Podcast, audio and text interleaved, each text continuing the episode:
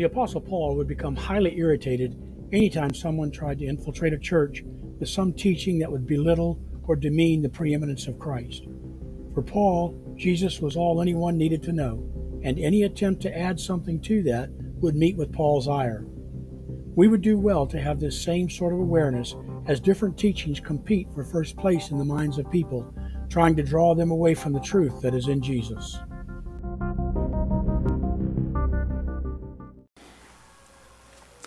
We read the a section from Colossians this morning.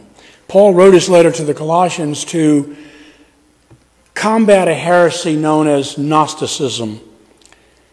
It was beginning to creep into the churches which had more of a, um, a Greek type population rather than a Jewish background. Judaism was the problem uh, with the Galatian churches where teachers were trying to bring in uh, bring bring in teachings about the law and bringing people under uh, the old Jewish law, and Paul was combating that in Galatians because these people felt that that was necessary in order to either be saved or maintain or prove your salvation. But Gnosticism was a completely different form of heresy running at the same time, but it was a, a prominent heretical movement of the second century uh, is when it gained its biggest following and influence in the church. So it was actually of pre Christian origin and got into the Christian churches and began to uh, flourish. Gnostic doctrine taught that the world was created by a lesser divinity um, that they called the demiurge. And that Christ, Jesus, was an emissary of this remote, far removed supreme being. They believed that only an esoteric knowledge of Jesus could enable anyone to be saved. Now, it's that esoteric aspect that uh, is the foundation of almost every cult. Esoteric is a word that's not in our common language, and I can see some of you sitting there wondering, is he going to help us? Yes. A good synonym for esoteric might be mysterious. The definition of esoteric is intended for or likely to be understood by only a small number of people with a specialized knowledge or interest. And if you can begin to grasp that, you can see why it appeals to people and draws them into a cult because we know something nobody else does.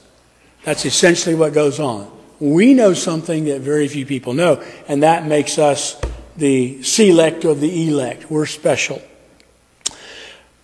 Like for me, for instance, Einstein's theories are very esoteric. They're mysterious to me, okay? I don't understand them. However, in reference to Christianity, the esoteric knowledge of Christ taught by the Gnostics was and still is dangerous to the faith. I say still is because I've encountered this form of specialized knowledge, certain teachings, etc., throughout my almost 60 years of serving the Lord. So Paul wrote this letter, which has been preserved for us by the Holy Spirit, to give a clear picture of who Christ is, what he did, and how our salvation is brought about. Now, this is such a powerful section of Scripture that we had this morning in the lesson that I'm going to do something different in my ordinary style of teaching. I'm going to go through this thing, each verse, and bring out something rather than jump all over. Now, we're going to do some jumping, but mainly going to go through the entire section and highlight the things that Paul leaves with us. So we'll begin in Colossians chapter 1, verses 13 and 14, where it says, He has delivered us from the domain of darkness and transferred us to the kingdom of His beloved Son, in whom we have redemption, the forgiveness of sins. Now, I spoke of this the last time we were together, and I tried to show you that our salvation from beginning to end is all of God. It's done by God alone. We have nothing to do with it. And it says that here. He delivered us and He trans- transferred us. He did it. I'm not going to belabor that point throughout, although it's going to show up again in this section because it is an important aspect of salvation. Essentially, it says here that we did not change kingdom allegiance on our own. We were, we had pledged allegiance to one kingdom, and God turned us around, and we are pledging allegiance to a different kingdom.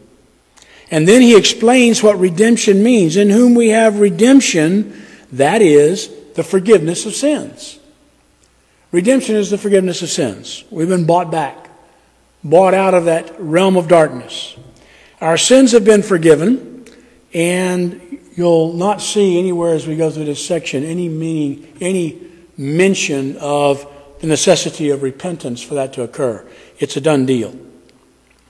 He goes on to say in verse 15, He is the image of the invisible God, the firstborn of all creation.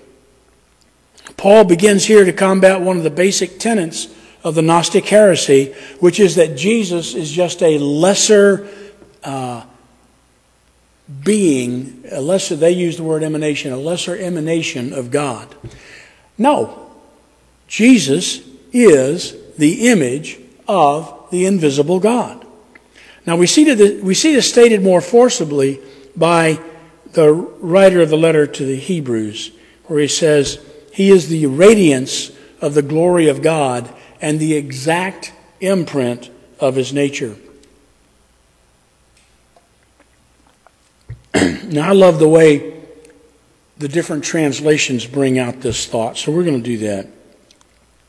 The King James says that he's the express image of his person. The New Living Translation says that he expresses the very character of God. The New International Version says He's the exact representation of his being. The Christian Standard Bible says he's the exact expression of his nature. The New English translation says he's the representation of his essence. And the Revised Standard says that he bears the very stamp of his nature. I love that. Just there's no getting away from the fact that Jesus is God. Jesus reveals to us all that God is. So Jesus shows us everything we need to know about God. If our understanding of God is not seen in Jesus, we are looking at a faulty image, faulty concept. Recall that Jesus said to Philip, Philip said, Show us the Father and it's enough. Jesus said, If you've seen me, Philip, you've seen the Father. Can't get much plainer than that.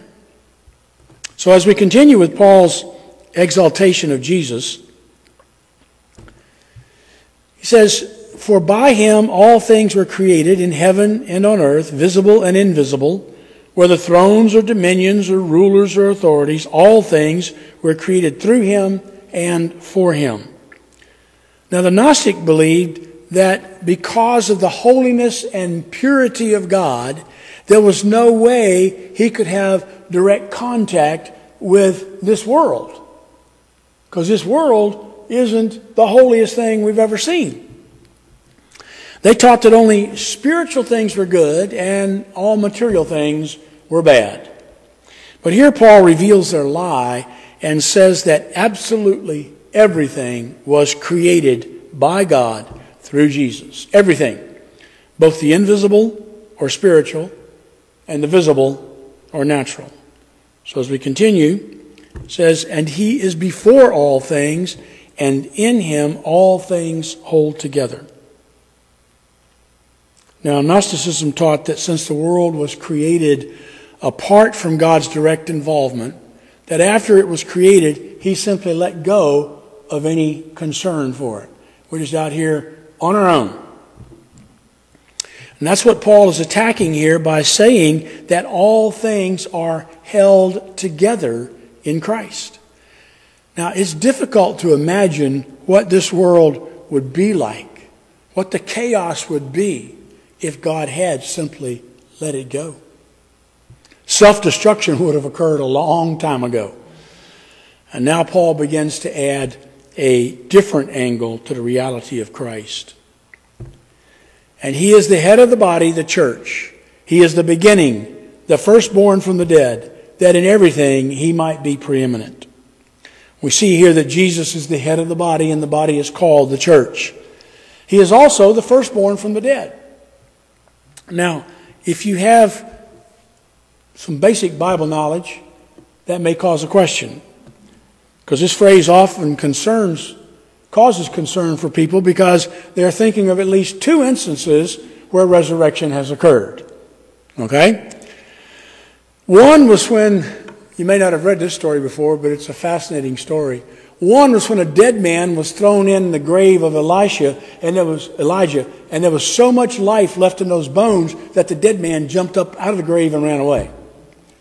But the second story is the story of Lazarus. We all know the story of Lazarus, how he was raised from the dead. So, how can it be that Jesus is the firstborn from the dead? Well, very simple.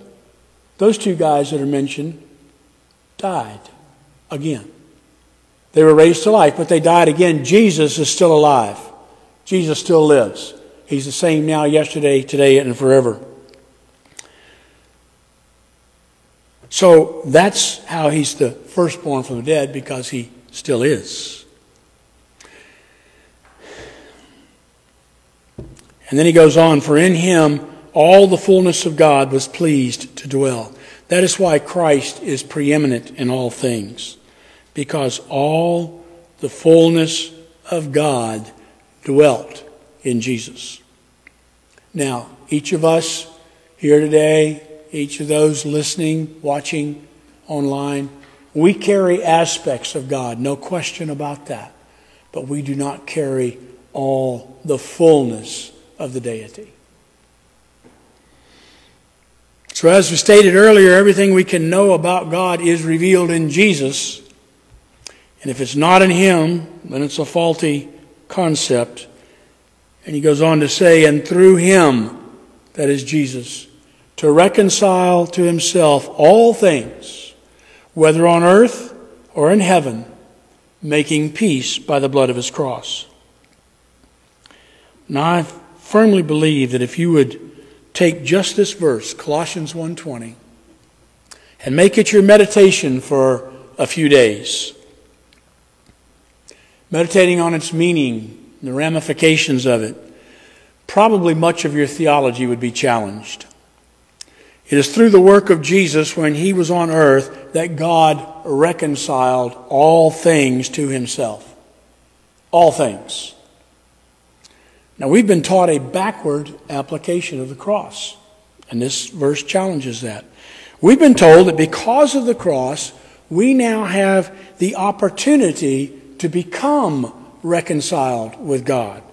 Now look at that verse closely. He reconciled to himself. It's been done. We're taught that we need to do this because God is mad at us.